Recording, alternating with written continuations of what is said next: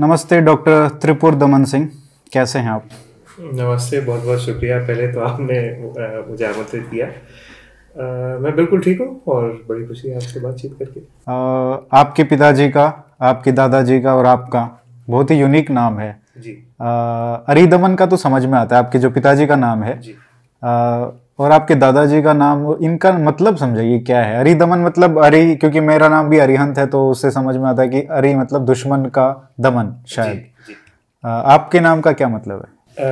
मेरे नाम का मतलब भगवान शिव के नामों में से एक है त्रिपुर दमन। त्रिपुर दमन यानी त्रिपुर तीन, पूर्व तीन शहरों को दमन करने वाला, जो कि एक पौराणिक कथा है कि एक राक्षस था त्रिपुरासुर, जिसका अंत तभी हो सकता था जब वो तीन पृथ्वी के एक तरह से ऑर्बिट में घूमने वाले तीन शहरों का राजा वो था। तो उसका अंत तभी हो सकता था जब वो एक अलाइनमेंट में तीनों का आना था। तो वो उसको शायद भगवान शिव ने ही वरदान दिया था, तो उन्हीं ने उसका अंत किया, तो इसीलिए उनका एक ये नाम है त्रिपुर दमन। तो मेरे एक माँ की दादी के भाई जो थे वो एक संस्कृत के विद्वान भी थे और जनसंघ के पहले नेता भी थे, तो उन्होंने एक नाम खोज कर निकाला था। और दादाजी का नाम त्रिपुर दमन का नाम भी लगभग अरिदमन से मिलता जुलता ही है, तो उसका अर्थ भी यही है। रिपु भी शायद वही सही है, तो उसका अर्थ भी लगभग वही है। तो आपकी माता जी का नाम भी बहुत यूनिक है, पक्षालिका सिंह जी। जी हाँ, लेकिन उसका अर्थ मुझे अच्छी तरह मालूम नहीं है। अच्छा अच्छा, तो ये जो बाहा राज परिवार से आप आते हैं जी, और उस परिवार ने मतलब 1950 के बाद 11 बार बाहा विधानसभा जो सीट है वहाँ पे जीत हासिल की है। सिर्फ एक बार ऐसा हुआ जब हार मिली 2007 में। आपने इंपीरियल सोवरेनिटी और पॉलिटिक्स पे भी बुक लिखी है भदौरिया राजपूत्स के ऊपर, तो आप कैसे देखते हैं कि ये राज परिवार, राजा महाराजाओं का जमाना ख़त्म हो गया, लेकिन फिर भी जो जनता है वो आज भी 11 बार जिताया है आपके परिवार को, तो इसको कैसे देखते हैं? और आपका ही परिवार नहीं, और भी राजघराने हैं जो इस तरीके से जीतते आ रहे हैं अपने अपने एरियाज में, ये काफ़ी यूनिक भी है। मतलब और बाहर अगर देखें विदेशों में तो ऐसी कोई प्रथा दिखती नहीं जिस तरीके से भारत में ये कंटिन्यू किया गया है, तो इसके क्या यूनिक कारण है? क्या कुछ ही राजघराने जो लोगों से कनेक्ट उनका ऐसा है, या एक इंस्टीट्यूशनलाइज्ड जो हमारी थिंकिंग है, इंडिजिनियस जो वे है वो थोड़ा अलग है? नहीं, दरअसल एक सबसे पहली बात तो ये कि जीता तो वही है जो धरातल पर काम करता है, और जो एक ज़मीन से जुड़े हुआ जो नेता होता है तो अंत में पब्लिक भी उन्हें ही पसंद करती।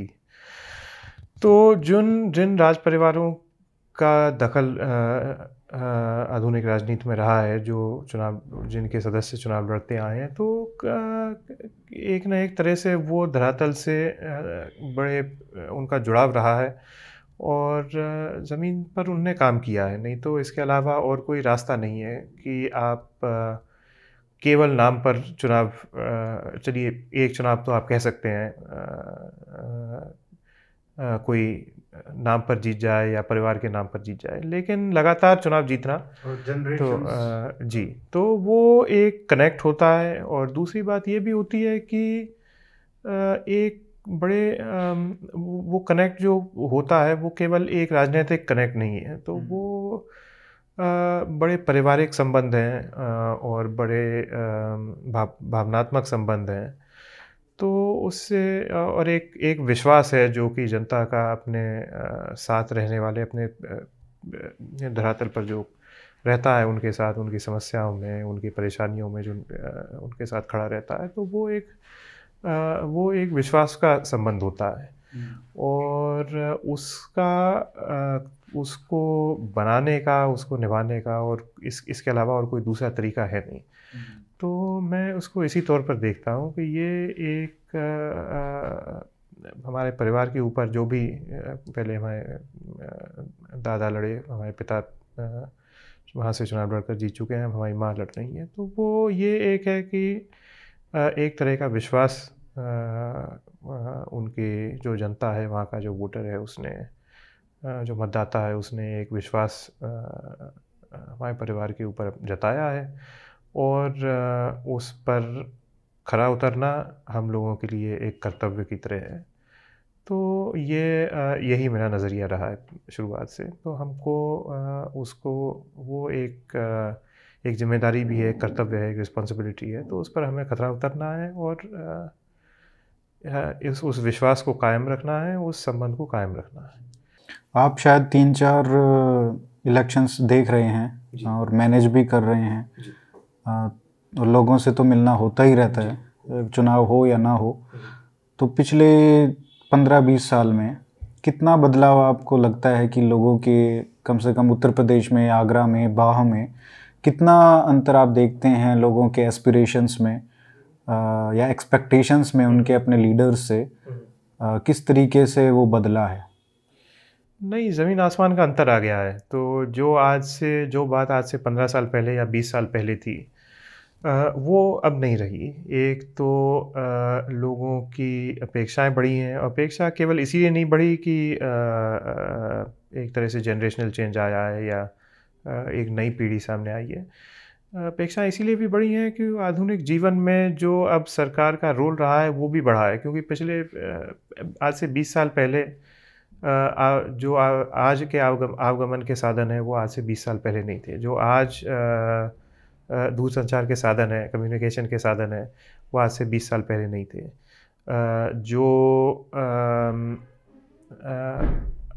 आज अगर आप देखें जो GNI या एवरेज इनकम अगर आप देखें तो वो जो आज है वो 20 साल पहले से कहीं ज़्यादा है। तो जैसे जैसे देश बढ़ रहा है वैसे वैसे लोगों की अपेक्षाएं भी बढ़ रही हैं उनके, तो इसमें कोई दिक्कत भी नहीं है और ये होना भी चाहिए। तो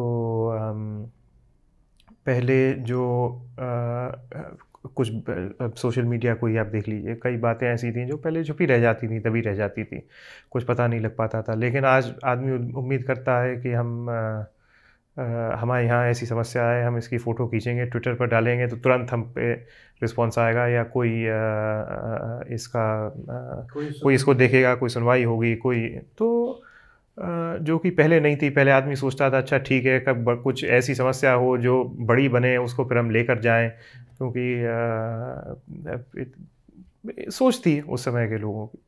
तो इस तरह के बदलाव तो आए हैं और ये मुझे इसमें कुछ बुरा भी नहीं लगता। ये तो समय के हिसाब से, समय के साथ समस्या भी बदलती हैं, लोगों की अपेक्षा भी बदलती हैं और उस पर जो हमारा रिस्पॉन्स होना चाहिए वो भी बदलता है।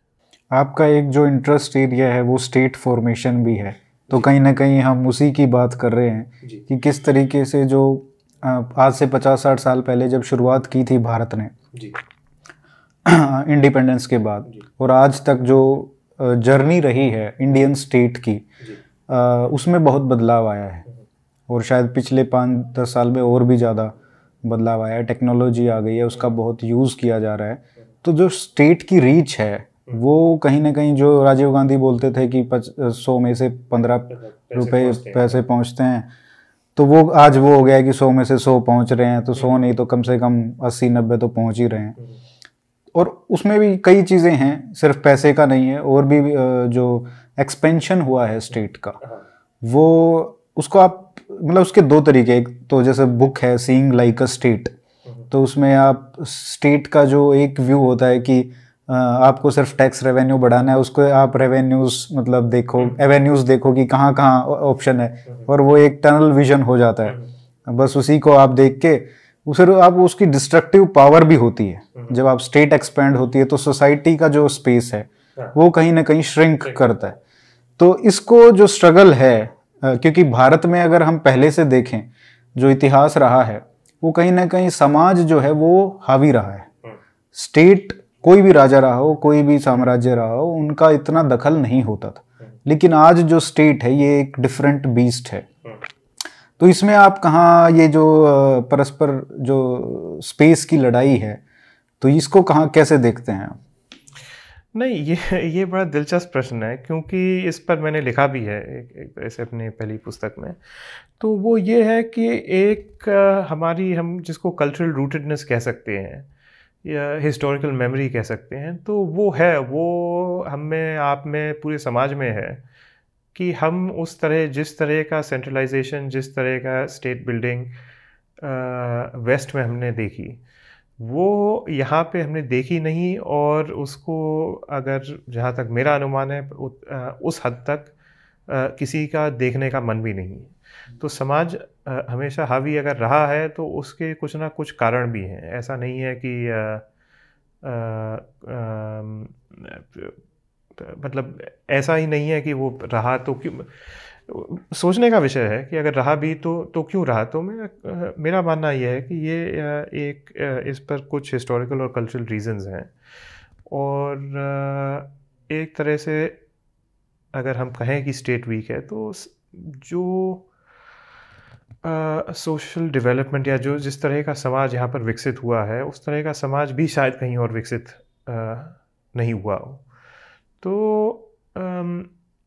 स्टेट, जब हम स्ट्रॉन्ग स्टेट जिसको हम कहते हैं, जिसको हम वेस्ट में देखते हैं, तो उसके जो माइनस पॉइंट्स हैं, जो नेगेटिव पॉइंट्स हैं, तो उनको भी कभी कभी हमें देखना चाहिए। ये कि आदमी बूढ़ा हो जा, जब आप ये कहते हैं कि हाँ स्टेट ही आपको आपकी देखभाल कर रहा है, वेलफेयर स्टेट हमने बनाया है जो स्ट्रॉन्ग है, जिसकी सोशल पेनिट्रेशन इतनी गहरे लेवल तक है, तो ये है कि आपके माता पिता बूढ़े हो रहे हैं तो रिटायरमेंट होम्स में जा रहे हैं, आप स्टेट पेंशन पर निर्भर हैं, आप जिस दायित्व को आप बीमार हैं या कुछ परेशानी में है, जिसको आज आपके दोस्त, आपके परिवार, आपके मित्र मिलकर आपको उसमें से निकालते हैं, कल आप पूरी तरह से स्टेट पर निर्भर हो जाएं। तो सोशल बॉन्ड्स जो हैं वो कुछ हद तक, काफ़ी हद तक डीके कर जाते हैं, सड़ने लगते हैं। तो ये उसका एक बहुत बड़ा नेगेटिव पॉइंट भी है, और इस पर बहुत ही दिलचस्प किताब पुस्तक पहले बड़े ही मशहूर सोशियोलॉजिस्ट रॉबर्ट पुटनम ने लिखी थी, बोलिंग अलोन, और वह यही थी कि जिस तरह की राजनीति जो हम जिसकी उपेक्षा करते हैं, अगर हम देखते हैं कि इंग्लैंड को, अमेरिका को, आधुनिक लोकतांत्रिक देशों को, तो वो निर्भर, जिस चीज़ पर निर्भर करती है उसको भी हमें थोड़ा देखना चाहिए। तो हम ये अब कहाँ संतुलन बैठता है, ये तो सबकी अपनी अपनी राय होती है, लेकिन मुझे हमेशा लगा है कि एक भारत में एक तरह का कल्चरल अवर्जन है इस तरह के ऑल पावरफुल स्टेट को लेकर। तो समाज जो है कहीं ना कहीं जब कभी मौका मिलता है तो इसको दोबारा वापस पुश करने की भी प्रयास करता है, और ये अब जो संतुलन आज से 20 साल पहले या 30 साल पहले था वो आज नहीं है। लेकिन ये भी हम नहीं कह सकते कि जो स्टेट है इंडिया में वो उस स्तर पर है जिस तरह से हम वेस्टर्न यूरोप में या यूके में स्टेट को हम देखते हैं, और इसमें कोई गलती भी नहीं है, कुछ उल्टा भी नहीं है। ये तो हमें एक्सेप्ट करना चाहिए कि हम औरों से भिन्न हैं, ये हमारी एक तरह से कल्चरल हिस्टोरिकल लेगेसी है, तो इसमें कोई दिक्कत भी नहीं है। लेकिन आपको नहीं लगता कि जो स्टेट है जो क्रीपिंग तरीके से धीरे धीरे एक एक एरिया में जैसे दखल हो रहा है, समाज का थोड़ा कम होता जा रहा है, और उसके खिलाफ उतना कोई आंदोलन नहीं है लोगों में क्योंकि वो धीरे धीरे हो रहा है। अगर एकदम हो तो शायद हो सकता है, लेकिन बहुत धीरे धीरे हो रहा है, तो कहीं ना कहीं समाज जो है वो पीछे हट रहा है और स्टेट जो है वो पावरफुल बनती जा रही है। तो इसमें कहीं ना कहीं ऐसा लगता है कि स्टेट जीत रही है। हाँ, ये है, और ये एक तरह से लॉन्ग टर्म एवोल्यूशन है। तो ये ये ट्रेजेक्ट्री जो है ये तो हम पहले देख चुके हैं। तो जो वेस्ट में हुआ आज से 200 साल पहले हुआ तो वो यही हुआ। कुछ तो तकनीकी कारणों से, जैसे जैसे टेक्नोलॉजी का एवोल्यूशन होता है वैसे वैसे स्टेट का भी एवोल्यूशन होता है। आज स्टेट जिस हद तक हावी हो रहा है पहले उस हद तक हावी नहीं हो पाता था। एक उदाहरण के तौर पे आज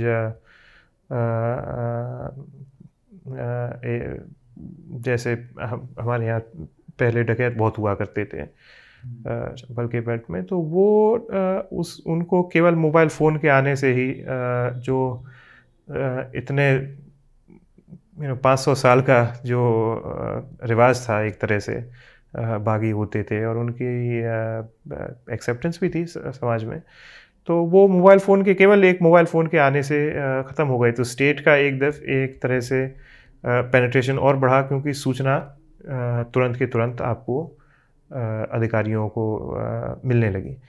तो कुछ तो ये तकनीकी कुछ कारण ऐसे हैं टेक्नोलॉजी को लेकर हैं, कुछ ऐसे हैं कि जो मॉडर्निटी है आधुनिकता है उसको अपने आप में ही एक धारणा जो बनी है कि ये मॉडर्निटी है जो कि वेस्ट को देखकर बनी है। तो उसका एक तरह से एक मानक ये भी है कि स्टेट यूनिटरी होना चाहिए, उसको जो पावर है वो शेयर नहीं करना चाहिए समाज से भी नहीं और दूसरे इंस्टीट्यूशनल स्ट्रक्चर से भी नहीं। तो ये वो एक धारणा है जिसके तहत हम जब अपने विचार रखते हैं या सोचते हैं स्टेट के बारे में तो हम एक कंसेप्शन को आमतौर पर ज़्यादा सोचते हैं, पर ध्यान ज़्यादा जाता है। तो ये दोनों कारण हैं। और कुछ लोगों का मानना ये है कि ये एकदम प्राकृतिक है, नेचुरल है, कि जो दिशा है इतिहास की या जो दिशा है एवोल्यूशन की वो इसी एक ही दिशा में जा रहा है। लेकिन अगर आप देखें तो कभी कभी इसका विपरीत भी देखने को मिलता है। तो कई चीज़ें ऐसी हैं जैसी वर्णों की या जातियों की प्रथा है या कुछ ऐसी चीज़ें हैं, तो उस पर कभी कभी समाज की तरफ से पुशबैक भी होता है। और अभी क्योंकि हमने 200 साल में एक ही दिशा में समीकरण जो भी समीकरण बन रहे हैं उनको एक ही दिशा में जाते देखा है, तो हम ये मान रहे हैं कि ये एक तरह से कुछ अटल दिशा है जिसको बदला नहीं जा सकता। लेकिन हो सकता है कि आज से 20 साल बाद 50 साल बाद जो दिशा है वो बिल्कुल विपरीत हो जाए। तो हम इतिहास कौन कब करवट लेता है, किस मोड़ में जाता है, ये कहना बड़ा मुश्किल है। आपने जैसे कहा कि जो मॉडर्निटी है उसको कह सकते हैं कि वेस्टर्न मॉडर्निटी है। जो इंडिया की मॉडर्निटी है उसका कोई जगह नहीं है, उसकी कोई हमारे पास एग्जाम्पल नहीं है। अगर शायद हो सकता है कि हम कहें तो जो लास्ट जो मैन है जिसको हम कह सकते हैं कि जिन्होंने कुछ इंडियन मॉडर्निटी का कंसेप्ट दिया या आइडियाज़ दिए वो महात्मा गांधी थे। आप उनसे एग्री करें डिसएग्री करें वो अलग बात है, लेकिन वो रूटेड थे इंडियन वैल्यूज़ में।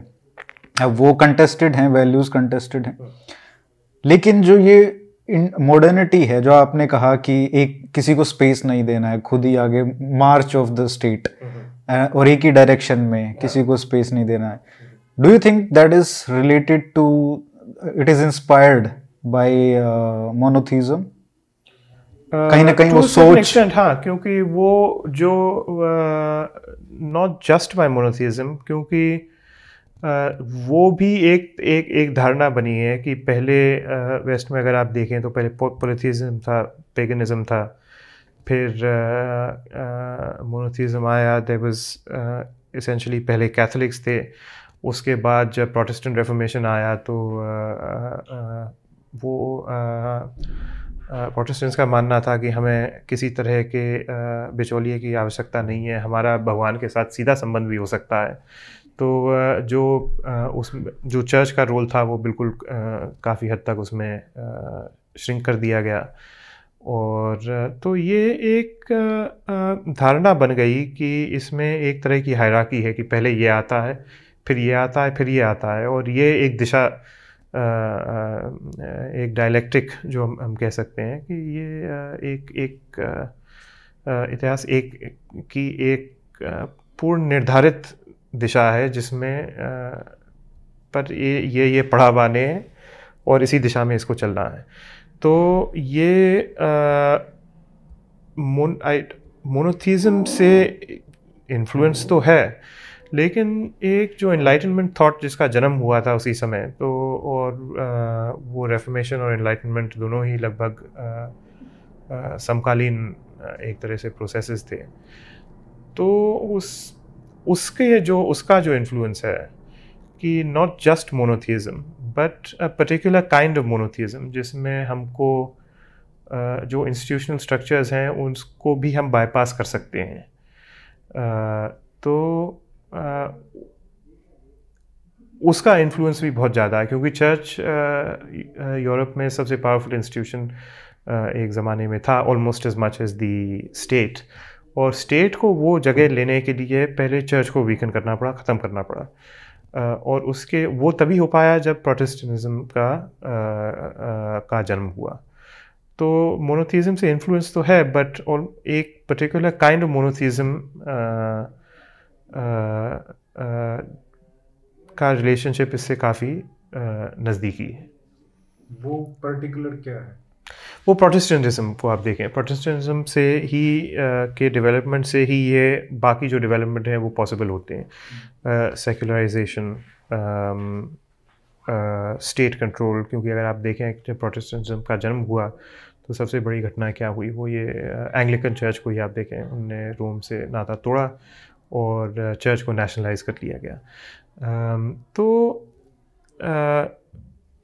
जो मॉडर्निटी के कुछ ऐसे प्रोसेसेस हैं जिनको हम आज एक तरह से ये माना जाता है कि हाँ ये मॉडर्निटी के मानक हैं, तो वो उनका रेफॉर्मेशन के साथ और एनलाइटनमेंट के साथ बहुत गहरा संबंध है। Secularisation, expansion of the state, decline of religion, तो उन सब चीज़ों का वो जन्म तभी हो पाया जब एक बहुत ही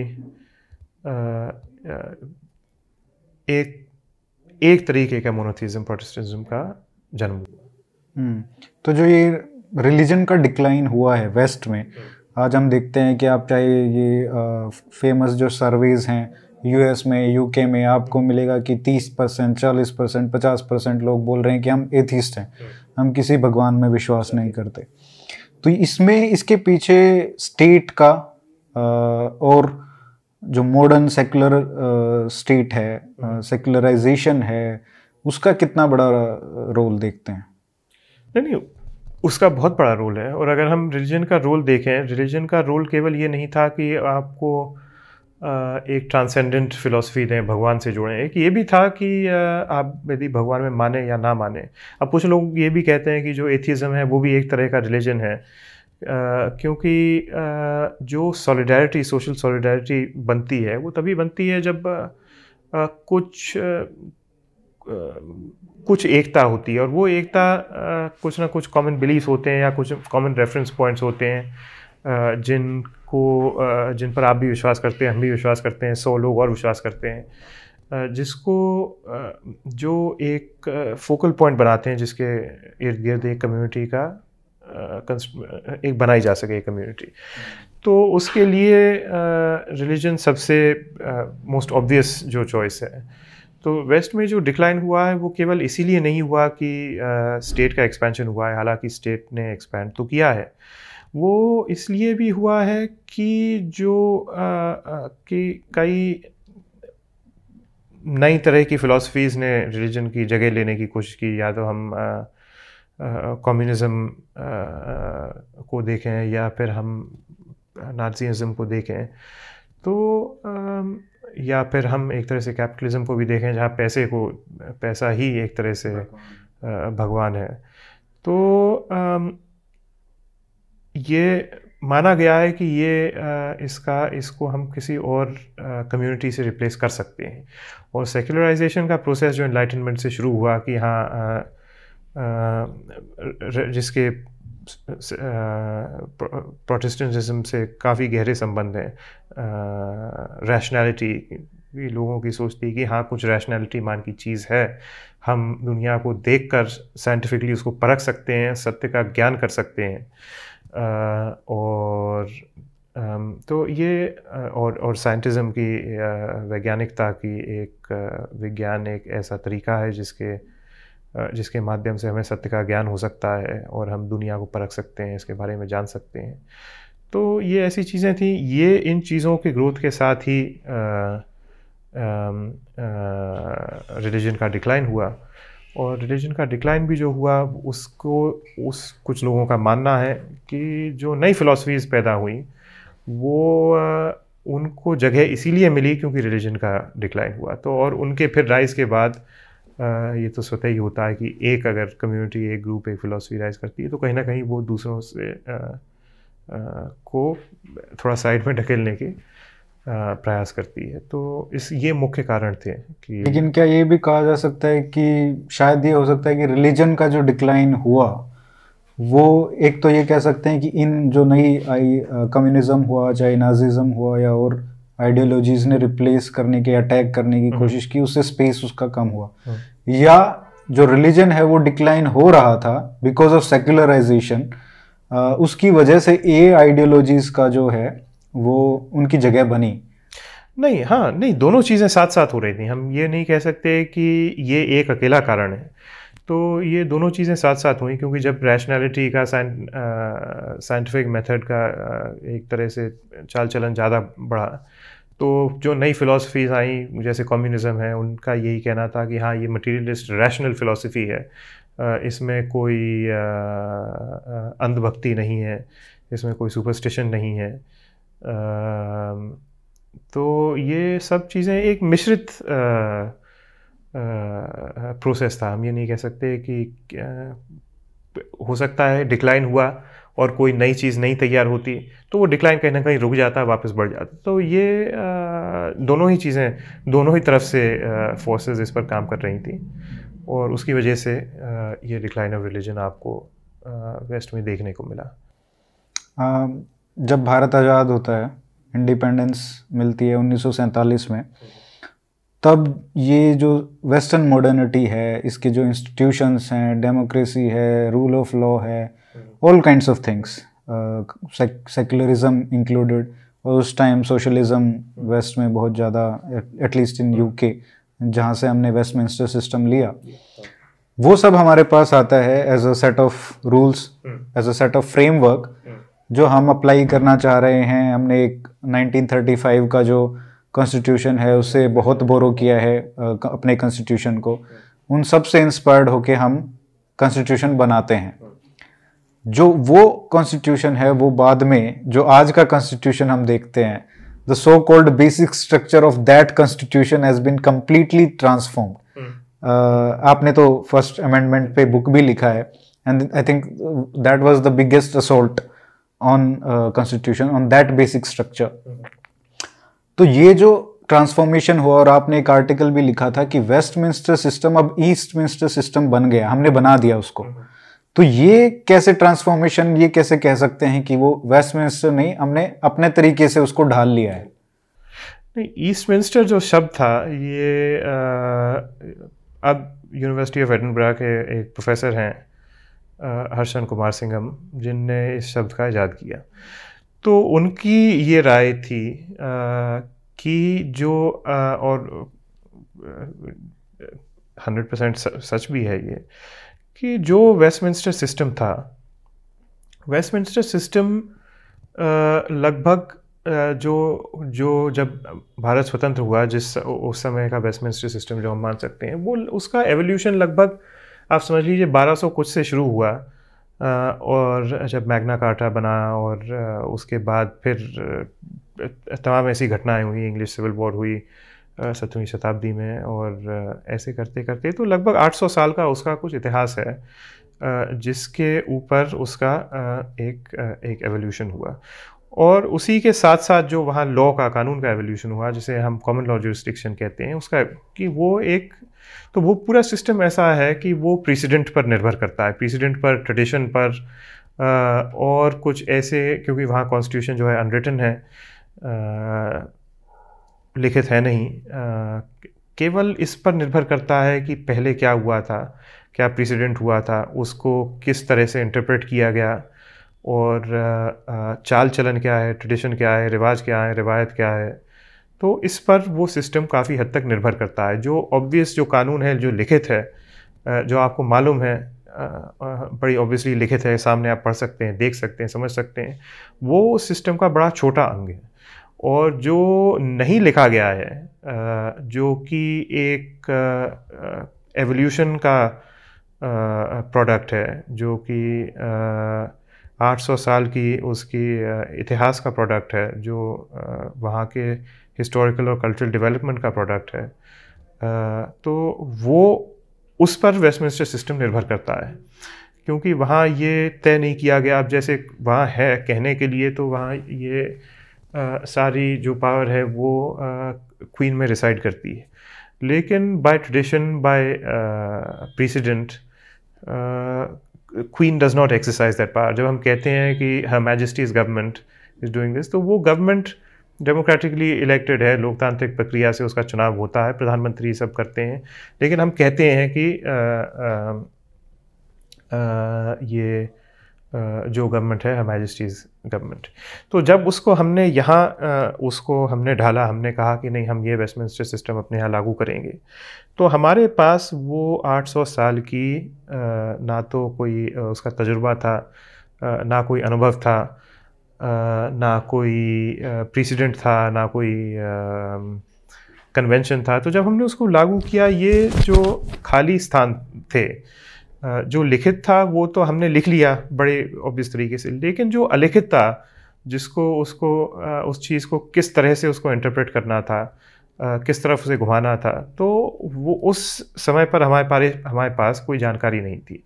तो हमने उसको फिर अपने हिसाब से, अब जैसे एक उदाहरण के तौर पर मैं आपको दूँ, पंडित नेहरू और जो समय प्रधानमंत्री थे, राष्ट्रपति राजेंद्र प्रसाद में पहले चुनाव के बाद 50 के दशक में काफ़ी खींचतान रही, क्योंकि अब संविधान में जो शब्द का प्रयोग किया गया है वो ये है कि राष्ट्रपति सब कुछ करते हैं, प्रेसिडेंट सब कुछ करते हैं, जिस हिसाब से वेस्टमिंस्टर सिस्टम में जो दर्जा क्वीन को दिया गया है या किंग को दिया गया है, वही दर्जा भारत में राष्ट्रपति को दिया गया है। लेकिन क्योंकि वो प्रेसिडेंट नहीं था, तो कई लोगों का, और राष्ट्रपति राजेंद्र प्रसाद उसमें शामिल है, उनकी राय थी कि जहाँ लिखा है कि प्रेसिडेंट ये कर सकते हैं, उसका ये मतलब है प्रेसिडेंट ये कर सकते हैं, वो अपने कहीं ये किसी चीज़ से बाध्य नहीं है। तो अब वो खींचतान कुछ साल चली। तो वो खींचतान भी इसीलिए हुई कि ये जो चीज़ें थीं, क्योंकि कोई कन्वेंशन, कोई प्रेसिडेंट नहीं था, वो ये लोग जो उस समय के नेता थे, जो उस समय इन पदों पर बैठे थे, उनका एक तरह से वो प्रेसिडेंट बना रहे थे। वो केवल they were not just in office, they were not just taking action, but they were also एक shaping future expectations and future powers of the offices. तो वो आज जैसे पहले संशोधन का ही हम उदाहरण ले लें, तो जो प्रक्रिया उस पर उस समय अपनाई गई, तो वो प्रक्रिया संविधान में तो नहीं लिखित थी, लेकिन उसका कोई, उसको ना अपनाने का कोई प्रेसिडेंट भी नहीं था। तो उस समय उनने वो अपनाया, वो अपनाने के बाद वो एक प्रेसिडेंट बन गया। तो उस समय जो वो कर रहे थे, वो केवल उसी समय के लिए नहीं कर रहे थे, वो आगे आने वाले समय के लिए भी एक प्रेसिडेंट, एक कन्वेंशन तय कर रहे थे। तो इस तरह से उन चीज़ों को अगर देखा जाए, उन चीज़ों को जोड़ा जाए, तो हमारा संविधान और हमारा संवैधानिक ढांचा जो है या राजनीतिक ढांचा जो है, उसको अब वेस्टमिंस्टर सिस्टम नहीं माना जा सकता, क्योंकि जो वेस्टमिंस्टर में सिस्टम आज लागू है और जो यहाँ सिस्टम आज लागू है, उसमें ज़मीन आसमान का अंतर है। तो एक उदाहरण के तौर पे एग्जेक्यूटिव के पावर की आपने बात करी, तो मैं आपको बोल दूँ, जैसे आप ऑर्डिनेंस का पावर ही देख लीजिए। तो भारत में भारत एक ऐसी जगह है पूरे कॉमनवेल्थ में और शायद पूरे विश्व में, एक जहाँ पर एक ऐसा लोकतंत्र है जहाँ पर कानून बनाने का अधिकार एग्जीक्यूटिव के पास भी है। तो एग्जीक्यूटिव पार्लियामेंट को बिना बुलाए ऑर्डिनेंस के तौर पर कानून पास कर सकता है, और उसको भले ही हम कहें कि 6 महीने के अंदर उसको पार्लियामेंट को रिव्यू करके पास करना होता है। लेकिन ये मान लीजिए अब ऐसा पावर है जो कि मंत्रिपरिषद के रिकमेंडेशन पर प्रेसिडेंट ऑर्डिनेंस पास कर सकते हैं। तो ये एक ऐसी चीज़ है जिसने भारत की जो सरकार है, जो एग्जीक्यूटिव है, उसको एक ऐसी शक्ति दे दी है जो कि दुनिया में और किसी लोकतांत्रिक देश में एग्जीक्यूटिव के पास नहीं मिलती। बिकॉज डेमोक्रेसी अगर आप देखें, सेपरेशन ऑफ पावर्स पर उसकी एक निर्भरता है। तो यहाँ तो ये सेपरेशन ऑफ पावर्स एक तरह से उस पर एक ऐसा प्रहार हो गया कि उसको अब कहा ही नहीं जा सकता कि ये सेपरेशन ऑफ पावर्स उस हद तक है। अब ये जुडिशरी में भी देख लीजिए जिस तरीके नहीं, जुडिशरी पर तो हम अभी आते हैं, लेकिन आप इसको देखिए, वेस्टमिंस्टर पर इस तरह से कोई अगर कोई भी कानून पास होना है, आपको जल्दी भी करना है, तो भी आपको पार्लियामेंट रिकॉल करना पड़ेगा और उसको मिनिमम जो भी 1 दिन 2 दिन लगने हैं। पर लेजिस्लेशन आप ऐसे एग्जीक्यूटिव अपने आप ही लेजिस्लेशन पास नहीं कर सकती। तो जहाँ अब कहने के लिए ये छोटी बातें लगती हैं, लेकिन इनके जो सेकंड ऑर्डर इफ़ेक्ट होते हैं फिर वो इतने ज़्यादा होते हैं कि इनको आगे बढ़ते बढ़ते वो अंतर इतना ज़्यादा हो जाता है कि आज अगर कोई देखे तो भले ही हम मानते हो आप पार्लियामेंट है, प्राइम मिनिस्टर है, पद वही है, नाम वही हैं, लेकिन जो पूरा ढांचा है, जो फ्रेमवर्क है, उसको तो वेस्टमिंस्टर कहा ही नहीं जा सकता, उसको तो हम ईस्टमिंस्टर ही कहना पड़ेगा, क्योंकि ये हमारा खुद का करा हुआ एक ऐसा ढांचा है जिसको हमने अपने आवश्यकताओं के मुताबिक, अपने क्षमता के मुताबिक, अपनी सोच के मुताबिक इसको ढाल कर रखा है। हम जुडिशरी की भी बात कर रहे थे। पूरे विश्व में एक यूनिक सिस्टम है जहाँ पे जजेस अपने सक्सेसर्स को अपॉइंट करते हैं। हाँ, बिल्कुल। तो ये सब में क्या इसको ये कहना कि इंडियनाइज हुआ, या इसको नेहरूआइज कह सकते हैं कि क्योंकि सबसे बड़ा रोल जो है इन सबको बदलने का वो नेहरू के पास था, चाहे वो फर्स्ट अमेंडमेंट हो, क्योंकि वो उनका सबसे ज़्यादा राज भी रहा, और उसके बाद जो आए उनकी बेटी आई, फिर उसके बाद जो कांग्रेस के रहे, तब तक एक नेहरूएन जो वर्ल्ड व्यू था वो एक बन चुका था, फिर वो भी उसी तरीके से चलते हैं। तो इसमें कितना आपको कह सकते हैं इंडियनाइज या नेहरूआइज, क्योंकि उसमें भी बहुत ही विरोधाभास है। नहीं, विरोधाभास तो है, लेकिन इन उसमें मैं नहीं मानता कि कोई इतना ज़्यादा अंतर भी है, क्योंकि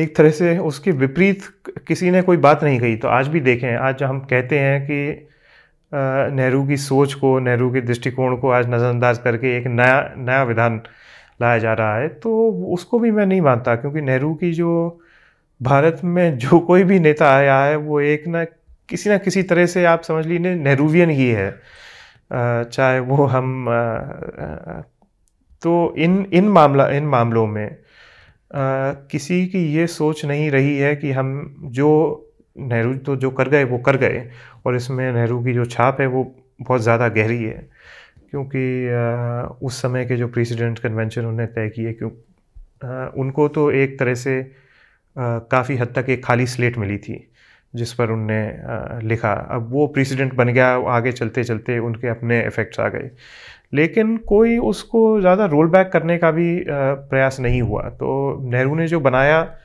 आदमी ने उससे एक कदम आगे चल के कुछ और ही बनाया, किसी ने ये नहीं कहा कि ये गलत बन रहा है, इसको हमको अब ख़त्म करना चाहिए। तो किसी ने ये नहीं कहा, एक उदाहरण के तौर पे, कि ये जो ऑर्डिनेंस करने का जो अधिकार है बिना इमरजेंसी के, एक इमरजेंसी हो, आपातकाल की स्थिति हो, वो एक अलग चीज़ है।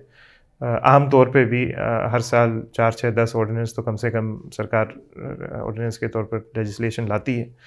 तो किसी ने ये नहीं कहा कि भाई ये एक ऐसी चीज़ है, ये किसी लोकतांत्रिक देश में नहीं देखने को मिलती, ये कोई वेस्टमिंस्टर सिस्टम का हिस्सा नहीं है, या इससे या ये हमारे लोकतांत्रिक प्रक्रिया जो है वो उसको दूषित कर रहा है, तो किसी ने तो ये राय तो किसी ने नहीं दी, सब ने ये कहा अच्छा ठीक है वो करते थे तो जितना वो करते थे हम वो 10 करते थे हम 20 करेंगे। तो एक तरह से नेहरू हम मुझे आपकी बात तो बिल्कुल सही है कि कहा नहीं जा सकता कि कहाँ इंडियनाइजेशन ख़त्म होता है कहाँ नेहरूइजेशन शुरू होता है, लेकिन ये भी एक सोचने की बात है कि किसी ने ये नहीं कहा कि ये जो हुआ ये जो वो बना ये हिसाब किताब गलत है और हमको इन चीज़ों को कहीं ना कहीं रोकना है या रोल बैक करना है या चलिए रोल बैक नहीं करना तो हम इसको इस्तेमाल नहीं करेंगे, ये अधिकार जो हमें दिया गया है हम इससे सहमति नहीं रखते हम इसको नहीं इस्तेमाल करेंगे। तो ये राय भी किसी ने नहीं दी। और इसमें भी आपने जो पहली पुस्तक थी उसमें जो वाद प्रतिवाद होता है नेहरू और श्यामा प्रसाद मुखर्जी का वो बहुत ही तीखा है, उसमें बहुत सारे हर विषय पे चाहे वो फ्री स्पीच हो चाहे प्रॉपर्टी राइट्स हों जो भी अमेंडमेंट हुए उनके ऊपर काफ़ी वाद प्रतिवाद रहता है दोनों के बीच में। लेकिन अब वो ये नहीं कह सकते कि वो आइडियोलॉजिकल था क्योंकि जब जनसंघ या भाजपा की सरकार बनती है तो वो जब सत्ता में आते हैं तो फिर वो रुख नेहरूवियन ही रहता है, लेकिन जब डिबेट करते हैं तो एक बहुत ही अलग वर्ल्ड व्यू की तरीके से उसका अपोजिशन भी होता है नेहरू का। तो ये इसको कैसे देखते हैं कि क्या वो पॉलिटिकल कन्वीनियंस था या मुझे नहीं लगता कि वो पॉलिटिकल कन्वीनियंस था, क्योंकि अगर आप श्यामा प्रसाद मुखर्जी को देखें तो वो उन भारतीय जनसंघ की स्थापना से पहले जब वो उन्हें हिंदू महासभा छोड़ी थी तो वो एक तरह से राजनीति से हटकर वो all India civil liberties conference के भी अध्यक्ष थे। तो केवल पॉलिटिकल कन्वीनियंस होता जिसके और एक ही साल नहीं 2 या 3 साल अध्यक्ष रहे और उनकी एक स्पीच है जो उनने अमेंडमेंट पास होने के बाद जो all India civil liberties conference की एक बड़ी बैठक हुई थी वो बहुत पढ़ने लायक स्पीच है क्योंकि उनने उसमें ये कहा था कि मैं खुद और अपने साथ के सभी राजनीतिक दलों से ये निवेदन करता हूँ अपील करता हूँ कि वो आगे वाले चुनाव में ये प्रण लें कि आगे वो इस संशोधन को ख़त्म करेंगे इसको रोल बैक करेंगे। तो उनकी मुझे नहीं लगता कि पॉलिटिकल कन्वीनियंस थी, वो सिविल लिबर्टीज़ के प्रति उनकी सोच नेहरू से मेल नहीं खाती थी। और यहाँ तक भी कहा जा सकता है कि हो सकता है उनके जो राजनीतिक वंशज हैं उनसे भी उनकी सोच इस मामले में मेल नहीं खाती, क्योंकि इसीलिए सवाल उठता है क्योंकि जब उनके जो वंशज हैं जो राजनीतिक हैं आइडियोलॉजिकल हैं तो वो उनकी पदों पर नहीं चल रहे हैं उनके पचिनों पर नहीं चल रहे हैं, चाहे उनके जो व्यूज़ थे फ्री स्पीच पे या प्रॉपर्टी राइट्स पे, क्योंकि प्रॉपर्टी राइट्स आज भी एक लीगल राइट ही है, it's not a fundamental right. तो वो उस तरीके से देखा जाए तो वो भी एक कह सकते हैं कि क्योंकि अगर वाजपेयी जी को भी देखें तो वो भी जब जेल गए थे इमरजेंसी में 42nd 44th अमेंडमेंट आए थे जो सबसे वो थे उसमें से भी आधे ही रोल बैक हुए, उसमें तो, जो तो ये मतलब हो अब उसका क्योंकि उनको आने का मौका मिला सत्ता में, उनको आने का मौका मिला। श्यामा प्रसाद मुखर्जी को मौका नहीं मिला प्रधानमंत्री बनने का, लेकिन वाजपेयी को मिला। अब वहां पे अगर देखें तो उनका तो फिर कह सकते हैं कि पॉलिटिकल कन्वीनियंस था क्योंकि उन्होंने भी रोल बैक नहीं किया जो नेहरूवियन वर्ल्ड व्यू था। नहीं तो नेहरूवियन वर्ल्ड व्यू को अगर देखा जाए तो किसी ने इतना रोल बैक नहीं किया। हम भले ही चाहे तब देखें तो चाहे आज देखें तो जो एक तरह से नेहरूवियन वर्ल्ड व्यू की जो नींव है जो बड़े ही बेसिक तौर पर जो बहुत ही उसके फाउंडेशनल प्रिंसिपल्स अगर आप कहें जो तो उसको किसी ने उसको कोई रोल बैक करना भी नहीं चाहता। तो इसीलिए मैं कह रहा था कि इसको नेहरूइजेशन कहें या इंडियनाइजेशन कहें इस पर तो कुछ कहा नहीं जा सकता, क्योंकि इसको हम नेहरूइजेशन भी कह सकते हैं। नेहरूइजेशन तो तब कह सकते हैं कि हाँ नेहरू का करा हुआ ज़रूर है, लेकिन अगर उसको उससे के साथ सभी लोग सहमति रख रहे हैं या 80% लोग सहमति रख रहे हैं और तो उसको फिर केवल नेहरूइजेशन कहा जाए या कुछ और कहा जाए। इसका मैं एक जैसे उदाहरण दूं तो यूनिफॉर्म सिविल कोड की बात आती है। जब नेहरू ने ये हिंदू कोड बिल्स लेके आए जो बेसिकली हिंदू जो डिफरेंट कोड बिल्स थे उनको एक तरीके से यूनिफॉर्म कर दिया। तो हिंदुओं के लिए तो यूसीसी आ गया, तो उनके लिए यूनिफॉर्म सिविल कोड बन गया। तो वहाँ पे भी जो हिंदू लोग थे, जो लेजिस्लेटर थे या मेजॉरिटी का जो व्यू कह सकते हैं, वो उस पक्ष में नहीं थे कि सबको यूनिफॉर्म सिविल कोड किया जाए। हालांकि आज बिल्कुल उल्टा हो चुका है और वही हमको भाजपा के जो व्यूज़ हैं उसमें भी देखने को मिलता है। लेकिन उस समय अगर हम श्यामा प्रसाद मुखर्जी को देखें या हिंदू महासभा को देखें तो वो इस तरीके से उसके पक्ष में नहीं थे। तो वहाँ पे उसका मैं एग्जांपल लूँ तो वो हिंदूआइजेशन नहीं था उस समय का, देखें तो वो व्यूज़ अलग थे। तो वो जो आज भाजपा करना चाह रही है वो नेहरू ने किया। हालांकि उसमें डिफरेंस ये है कि उन्होंने मुसलमानों के साथ या और जो क्रिश्चियन कम्युनिटी है या और कम्युनिटीज़ हैं सबके लिए नेशनल यूनिफॉर्म सिविल कोड नहीं लेके आए, सिर्फ हिंदुओं के लिए लेके आए। लेकिन वहाँ पे भी ये हमको देखने को मिलता है। तो इसमें ये मेरा कहने का मतलब था कि हिंदुआइजेशन अगर वो करते, इन दैट सेंस हिंदुआइज करते, तो वो यूनिफॉर्म सिविल कोड नहीं लाते हिंदुओं के लिए। ये मेरा कहने का मतलब। हाँ नहीं, आपकी बात बिल्कुल सही है। और सिविल कोड को भी देखा जाए तो ऐसा नहीं है कि नेहरू की इच्छा नहीं थी कि वो मुसलमानों के लिए, वो राजनीतिक समीकरण ऐसे थे कि एक तो पार्टीशन हुआ था तो उनके जहन में ये था कि उनको किसी तरह माइनॉरिटीज़ को, मुसलमानों को खास करके रीअश्योर करके रखना है। और उसके कई और कारण थे, पर अगर उनको एक तरह से पॉलिटिकली भी वो थोड़ी रिस्की मूव थी, क्योंकि एक्सेप्टेबिलिटी रिफॉर्म की वहाँ पर और भी कम थी जितना यहाँ पर था। यहाँ पर ही इतना राजनीतिक तूफान उनको उनके सामने खड़ा हुआ। तो ऐसा नहीं है कि वो, उनके दिमाग में ये बात नहीं थी, उन्होंने करा नहीं, वो एक पॉलिटिकल कन्वीनियंस था कि उन्होंने करा नहीं कि दिक्कत ज़्यादा आएगी, कौन इसको अपने सर पे मोल ले।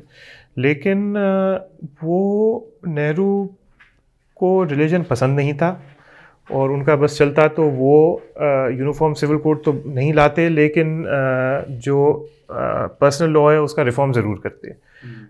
लेकिन उन्हें करा नहीं क्योंकि उनको पॉलिटिकली इनकन्वीनियंट लगा, तो उन्हें उसको करा नहीं।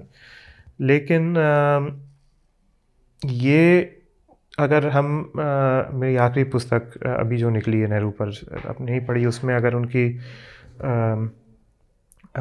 सोच देखी जाए तो जो इकबाल के साथ उनकी बहस हुई थी, बड़ी पब्लिक बहस हुई थी रिलीजन को लेकर, तो तब जो नेहरू की राय थी कि स्टेट को कोई रोल प्ले ही नहीं करना चाहिए पर्सनल लॉ में ये तय करने में कि कौन मुस्लिम है, कौन नहीं है, कौन हिंदू है, कौन नहीं है, और उनका कानून, हाँ एमडीज़ की, तो उनका कानून किस तरह से डिफ़ाइन होना चाहिए। तो दुख की बात थोड़ी ये है कि उस व्यू के साथ नेहरू अगर थोड़े अड़े रहते संविधान लागू होने के बाद भी, प्रधानमंत्री बनने के बाद भी, तो हम जो सिविल लॉ की तस्वीर देख रहे हैं वो कुछ अलग ही होती। लेकिन नेहरू की ये राय ज़रूर थी कि इसमें एक तरह से रिफॉर्म होना चाहिए। और अगर हो सकता है कि अगर राजनीतिक समीकरण कुछ अलग होते और उनको ये ज़रूरत महसूस नहीं होती, उनको ये आभास नहीं होता कि हमको मुसलमानों को रीअश्योर करके रखना है, अभी पार्टीशन हुआ है, और एक तरह से फॉरेन पॉलिसी के तौर पर भी उनकी ये राय थी कि इंडियन सेक्युलरिज्म, इंडिया को एक सेक्युलर डेमोक्रेसी की तरह देखा जाता है जहाँ शांति से, आप एक बड़ा माइनॉरिटी पॉपुलेशन है, शांति से रहता है, आप उसको अच्छी तरह रखते हैं।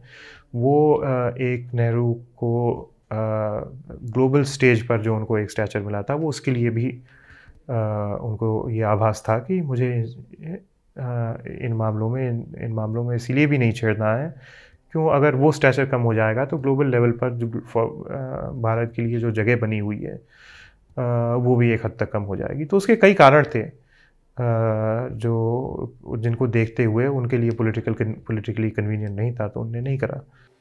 ये जो आपकी बुक है Nehru the debates that changed India, जिन वाद प्रतिवादों ने भारत को परिभाषित किया, कहीं ना कहीं लगता है कि अभी भी जो वही इश्यूज जो हैं वो अभी तक रिजोल्व नहीं हुए हैं। तो कहीं ना कहीं डिफाइन हुआ नहीं है, डिफाइन हो रहा है या पता नहीं कब होगा। नहीं हो भी हो रहा है, इसीलिए उसको उस वो डिबेटों पर हम लोगों का ध्यान गया कि वो एक भारत को तब भी परिभाषित किया था, आज भी परिभाषित कर रहे हैं, और वो डिबेट तब एक तरह से कभी ख़त्म नहीं हुई। उस समय जो उनका रेजोल्यूशन हुआ, एक उत्तर मिला, हमने कहा चलो ठीक है ये हमारा उत्तर है, इस पर हम काम करेंगे।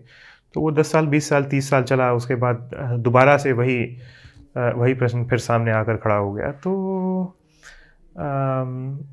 इसलिए ही हम लोगों ने, हाँ, क्योंकि अगर हम 2020 का भारत देखें और 1920 का भारत देखें 100 साल में, तो वही लड़ाइयाँ हैं, वही बातें हैं, वही प्रश्न है कि अब जैसे एक उदाहरण के तौर पे दूँ तो प्रश्न यही था कि इकबाल के साथ डिबेट को चलो मैं लेकर देखता हूँ कि उन्होंने कहा भाई नहीं, स्टेट को इंटरवीन करके तय करना चाहिए कि ये लोग मुसलमान नहीं हैं, ये इनको इन पर मुस्लिम लॉ नहीं लागू होता।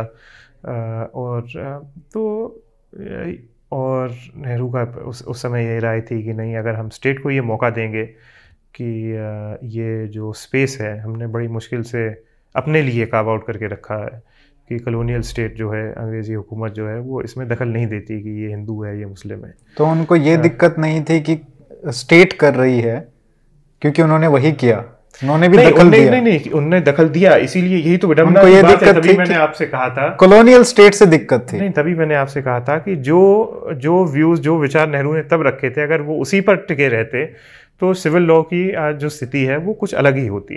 उनको दिक्कत ये तो थी कि कॉलोनियल स्टेट की है, दूसरी दिक्कत उनको ये भी थी कि अगर कि हम उसके बाद फिर स्टेट को ये पावर दे देंगे कि स्टेट तो फिर जो सोशल रिफॉर्म है, रिलीजियस रिफॉर्म है, फिर तो वो हो ही नहीं सकता, क्योंकि जो ऑर्थोडॉक्स हैं, जो एक तरह से ज़्यादा ही धार्मिक हैं, ज़्यादा ही रिलीजियस हैं, वो हमेशा ये डिमांड करेंगे कि ये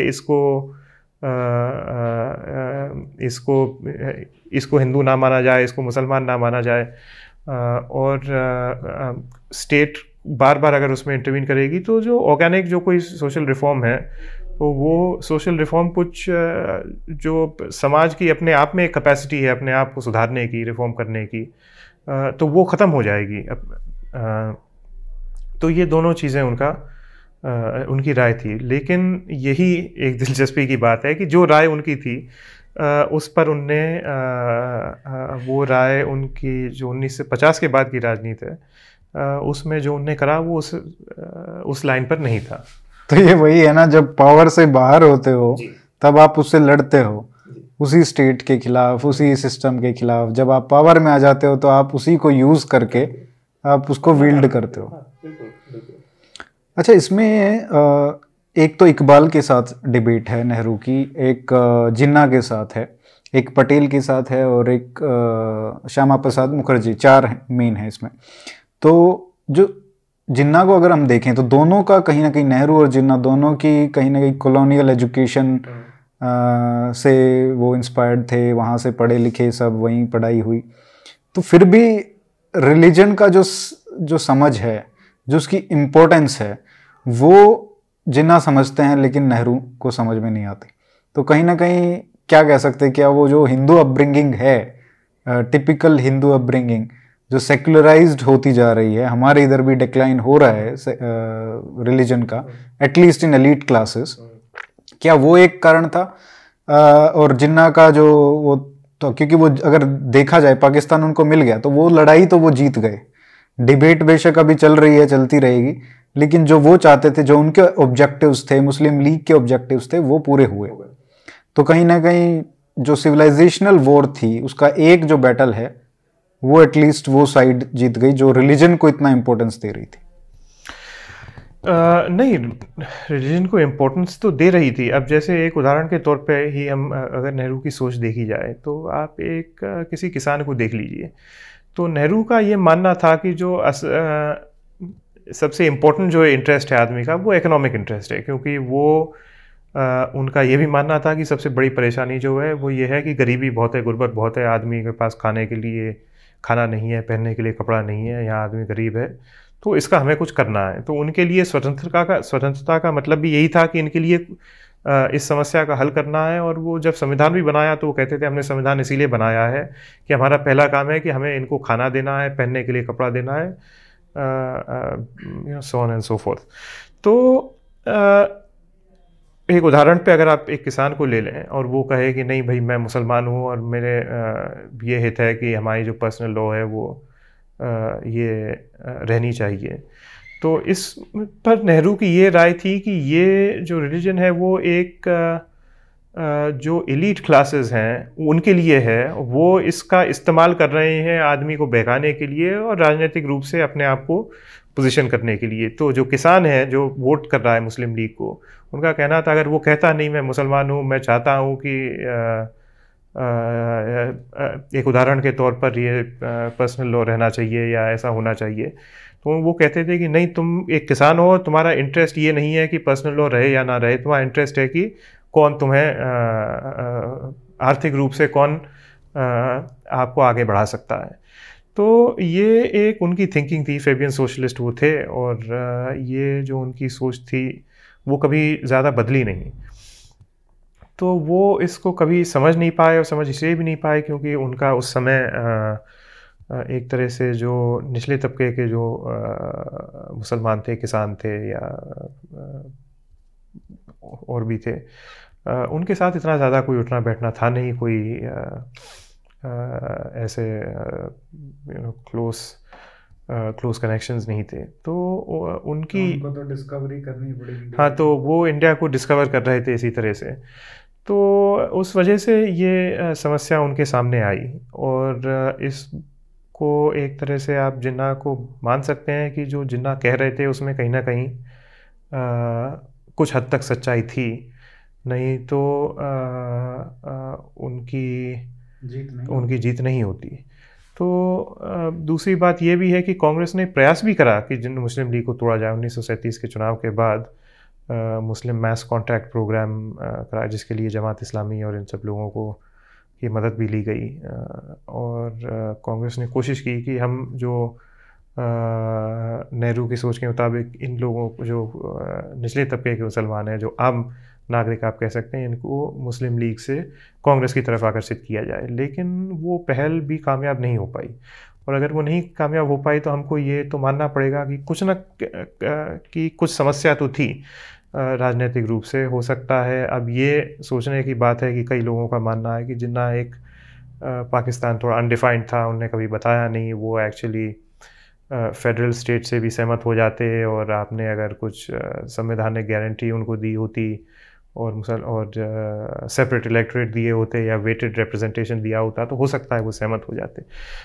लेकिन अब हो जाते या नहीं होते ये तो एक काउंटर फैक्चुअल है, हम कह नहीं सकते। लेकिन ये तो हम कह सकते हैं कि कुछ ना कुछ समस्या तो थी।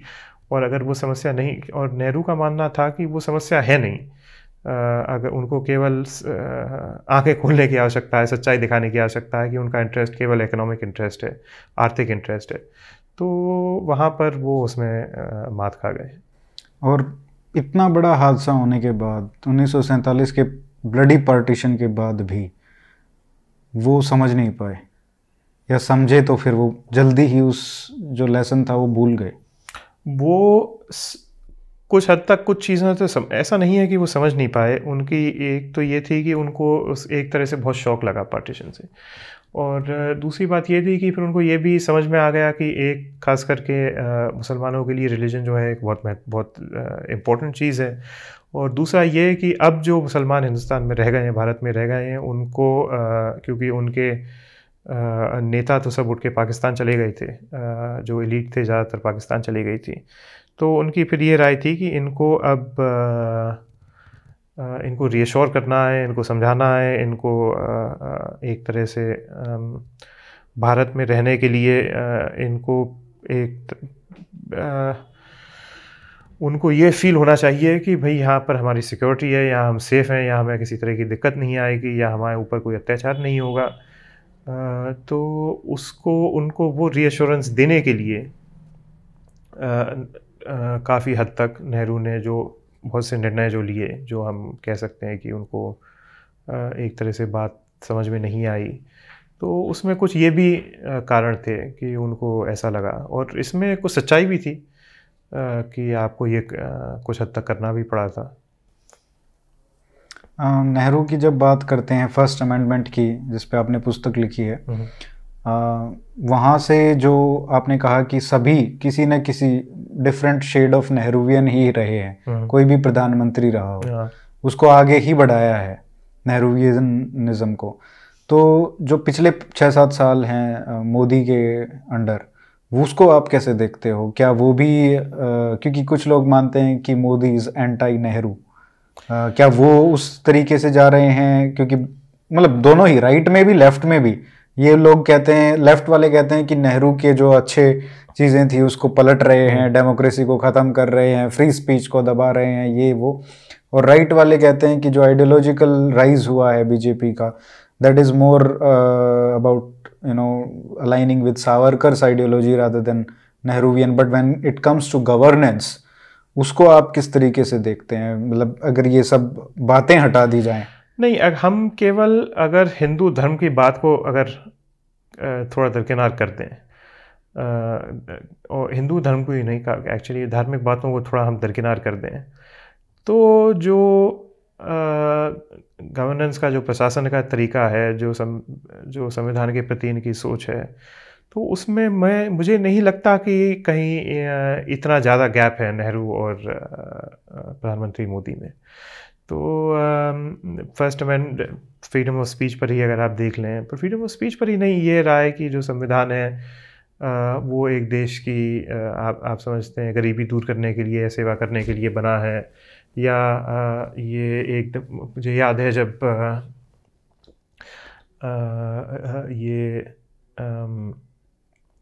जब नई सरकार भाजपा की बनी थी 2014 में, तो 2015 की आसपास की बात है, जब प्रधानमंत्री मोदी ने ये एक अपने भाषण में ये अपील करी थी कि राजनीतिक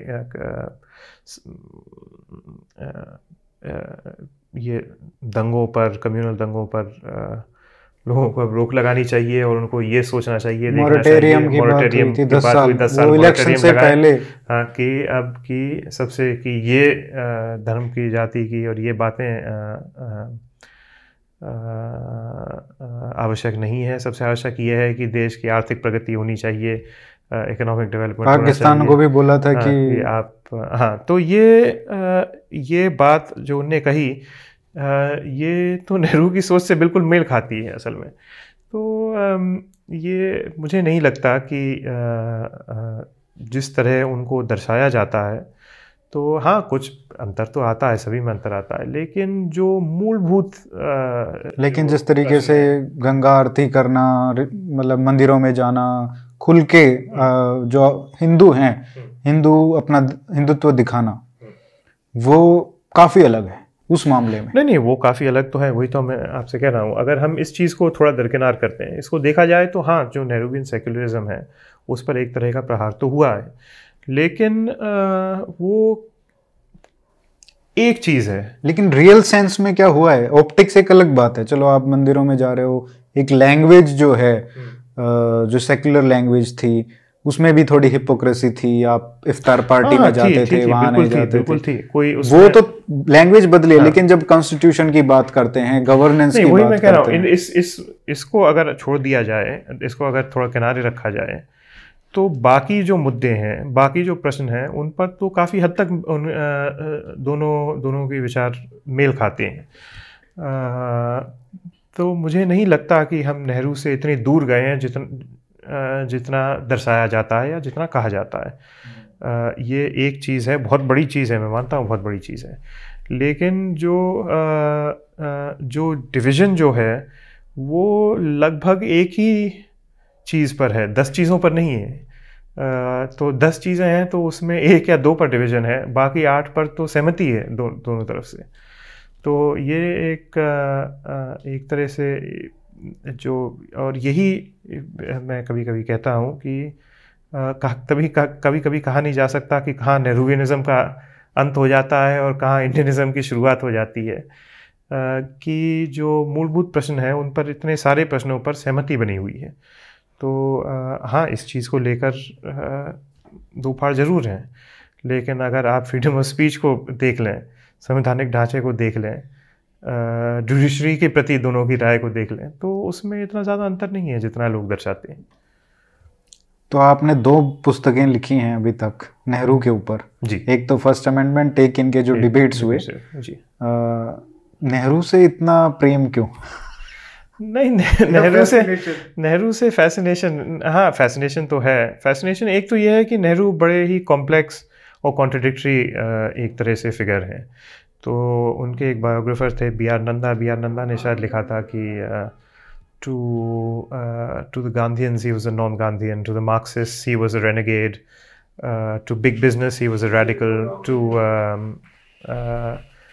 तो नेहरू को ये था कि नेहरू को एक तरफ से पिजन होल करना या परिभाषित करना बड़ा ही मुश्किल काम है। तो उन वो इंटरेस्टिंग फिगर इसीलिए हैं क्योंकि उनमें इतने पहलू थे, और दूसरा ये कि उनने भारत पर इतनी गहरी छाप छोड़ी है, जैसा कि हम लोग अभी बात कर रहे थे, कि किसी भी चीज़ को देखा जाए तो नेहरू को साइडलाइन नहीं किया जा सकता, चाहे हम कुछ भी कहें। जो उनको गाली भी देते हैं, वो गाली भी देते हैं तो वो कम से कम इतना तो मानते हैं कि इनकी छाप इतनी गहरी है कि उनके जाने के 50 साल बाद, 60 साल बाद, 60 साल 65 साल बाद भी हम यहाँ पर उनको रोज़ गाली देने के लिए मजबूर हैं। तो पहली बात तो ये। दूसरी ये कि जो प्रथम संशोधन पर पुस्तक लिखी, उसके बाद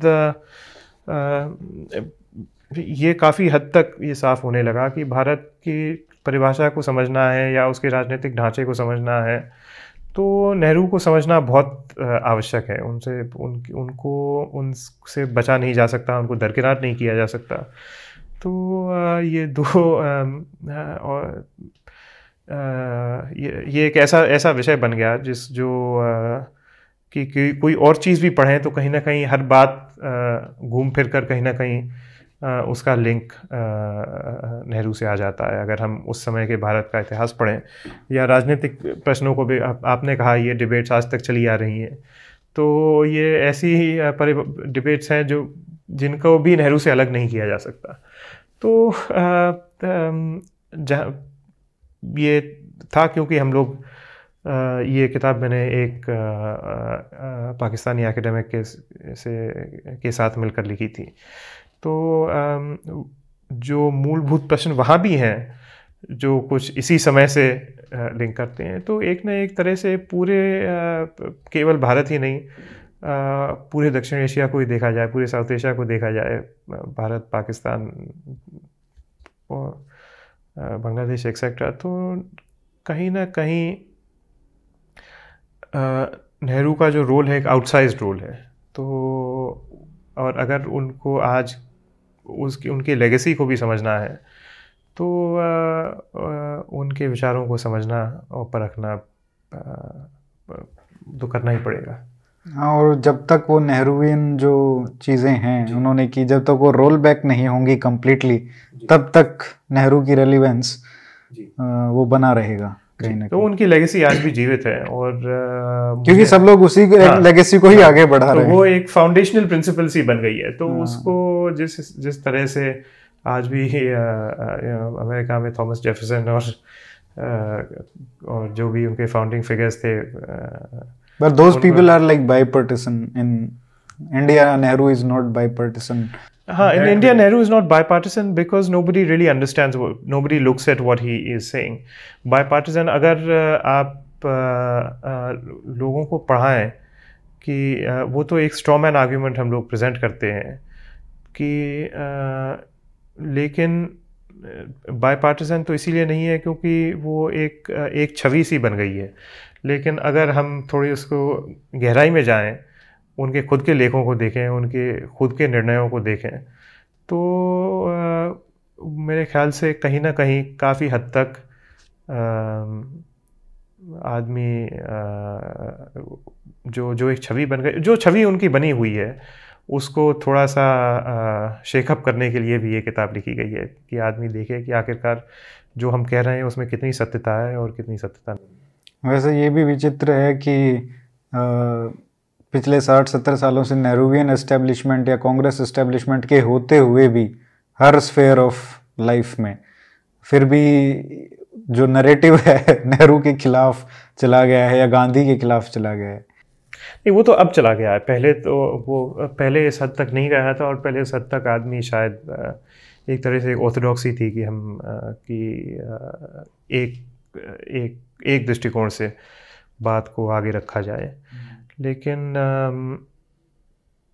जैसा मैंने कहा, ये तो अगर हम जो छवि कांग्रेस ने, जो कांग्रेस एस्टैब्लिशमेंट ने या नेहरूवियन एस्टैब्लिशमेंट जो हम कह सकते हैं, जो छवि उनने बनाकर प्रस्तुत करी, वो भी कोई 100% सत्यता नहीं है उसमें। खैर 100% सत्यता तो कोई भी हम लिखते हैं, कहते हैं, कोई छवि प्रस्तुत करते हैं, उसमें नहीं हो सकती। लेकिन वो केवल एक दृष्टिकोण था, उसको हम पूर्णतः सत्य नहीं मान सकते। तो उसमें भी कई खामियां थी, कई होल्स थे। और जो आज उनके उसके विपरीत जो लोग हैं, वो उनकी जो छवि प्रस्तुत करते हैं, उसमें भी कहीं ना कहीं काफ़ी कमियां हैं, काफ़ी होल्स हैं। तो उन दोनों को एक तरह से चैलेंज करने के लिए कहीं ना कहीं ऐसा है कि नेहरू के जो फेलियर्स थे वो इतने बड़े थे कि उसके बियॉन्ड जो व्यूज़ हैं वो लोग शायद ना देखना चाहते हों। क्योंकि जब आपका रिजल्ट वो आता है, चाहे चाइना पे हम बात करें या पार्टीशन पे बात करें, रिलीजन पे बात करें, कोई भी इश्यूज़ हैं जो मेजर इश्यूज़ हैं 3-4 उन पे, कश्मीर पे बात करें, तो वहाँ पे इतने फेलियर्स हैं। और वो आज तक जो प्रॉब्लम्स परसिस्ट हो रही हैं, चाहे चाइना पे बॉर्डर पे हो, चाहे पाकिस्तान बॉर्डर पे हो, तो शायद वो एक नरेटिव वही बन जाता है कि फेलियर का जो ठप्पा है वो लग चुका है and people don't see beyond that. हाँ, नहीं, लेकिन इन सब चीज़ों को एक तरह से, हर एक चीज़ को फेलियर भी नहीं माना जा सकता, क्योंकि उस समय के जो समीकरण थे उनको देखते हुए, हाँ कश्मीर है, लेकिन हम ये भी देखें कि there were successes also, Goa, Pondicherry etcetera. और नॉर्थ ईस्ट में अगर हम देखें तो नेहरू को एक जो बड़ा सॉफ्ट माना जाता था सेपरेटिस्ट के प्रति एक्सेट्रा, वो कभी था नहीं। Arm forces special powers act, जिसका आज भी गवर्नमेंट इस्तेमाल करती है, ये भी एक नेहरू की ही देन है। और नेहरू के प्रधानमंत्री काल में हमने नागालैंड में ऑपरेशन देखे, मणिपुर का इनकॉर्पोरेशन देखा, हैदराबाद का इनकॉर्पोरेशन देखा। और नेहरू की अगर हम तुलना उनके समकालीन नेताओं से करें, जो पोस्ट कॉलोनियल लीडर्स उस समय पैदा हुए थे, नक्रूमा, सुकार्नो, टीटो,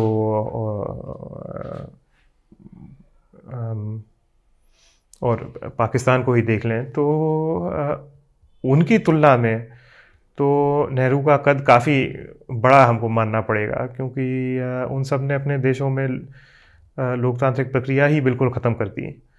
तो जो फेलियर्स थे वो तो थे ही, लेकिन जो सक्सेस था वो भी एक तरह से हमको देखना पड़ेगा कि वो सक्सेस भी काफ़ी बड़ा था, क्योंकि वो उस पोजीशन में थे, वो चाहते तो वो अब सक्सेस शायद इसलिए नहीं दिखती कि वो सॉल्व हो गई है प्रॉब्लम, कि वो सॉल्व हो गई, तो जो सॉल्व नहीं हुई तो वो ज़्यादा बड़ी दिखती है, वो ज़्यादा बड़ी दिखती है। तो ये सक्सेस भी एक बहुत बड़ा था कि उनने डेमोक्रेसी के, लोकतांत्रिक प्रक्रिया के जो फॉर्मल स्ट्रक्चर्स थे, फॉर्मल इंस्टीट्यूशंस थे, भले ही वो वीक थे, जिस तरह से चलना चाहिए नहीं चलते थे। जो वेस्टमिंस्टर सिस्टम थी उसको इतना थोड़ा-मोड़ा के बदल दिया था कि उसको ईस्टमिंस्टर हम कह सकते हैं। लेकिन एक बहुत ही मूल प्रश्न जो है कि वो उन्होंने वो नहीं करा जो कि उनके साथी पोस्ट कॉलोनियल लीडर्स ने करा। अगर हम नासिर को देखें, हम नक्रूमा को देखें, सुकार्नो को देखें, पाकिस्तान को देखें,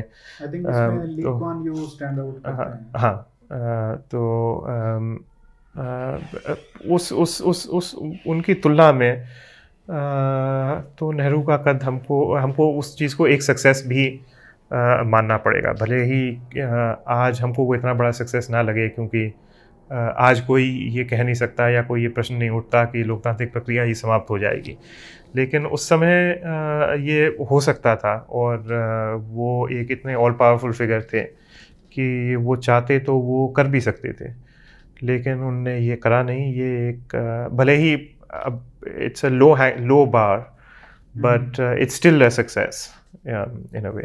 अभी कोई आपने निर्णय लिया है कि अगली पुस्तक किस विषय पे होगी? नहीं ऐसा भी कुछ नहीं है। अब देखते हैं जैसा रिसर्च काम आगे बढ़ता है कुछ कैसे विषय सामने आते हैं जिस पर, क्योंकि पुस्तक लिखना भी रिसर्च करना एक अपनी जगह है, लेकिन पुस्तक तो कुछ ऐसे ही विषय पर लिखी जा सकती है जिस पर एक तो कुछ सब्सटेंटिव कुछ मोटी बात कहने के लिए हो और कुछ ऐसा विषय हो जिस पर पहले नहीं लिखा गया हो, लोगों का ध्यान आकर्षित किया जा सके, लोगों को पढ़ने में कुछ इंटरेस्ट आए, कुछ दिलचस्पी हो, कुछ मज़ा आए। तो वो एक ऐसा कोई अभी एकदम ऐसा कोई विषय तैयार नहीं हुआ है, लेकिन देखते हैं। चलिए, मैं तो आपका बहुत बड़ा फ़ैन हूँ, जो भी आपने पुस्तकें लिखी हैं मैंने पढ़ी हैं और बहुत मज़ा आया, और आशा करता हूँ कि आप ऐसे ही लिखते रहें। So best wishes for your future and thank you for so much for coming. नहीं, pleasure, thank you so much. मैं बहुत खुशी हुई आपसे बातचीत करके, और पहली बार किसी युवराज से बात कर रहे हैं तो नहीं क्या बात कर रहे हैं, वो तो खैर अपनी जगह, लेकिन नहीं, बहुत धन्यवाद। मुझे भी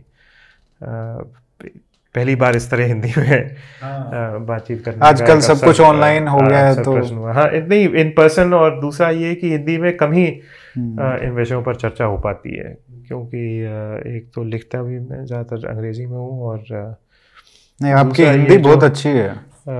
जो ये प्रश्न है ऐतिहासिक संवैधानिक, इन पर एक तो कम ही लोग लोगों का वैसे ये इंटरव्यू लगा नहीं ना, थोड़ा कॉन्वर्सेशन, एक तरह से कॉन्वर्सेशन ही था जैसे हम पहले बात कर रहे थे, वही सबसे अच्छा तरीका है एक्चुअली इन विषयों पर थोड़ा गहराई से जाने के लिए।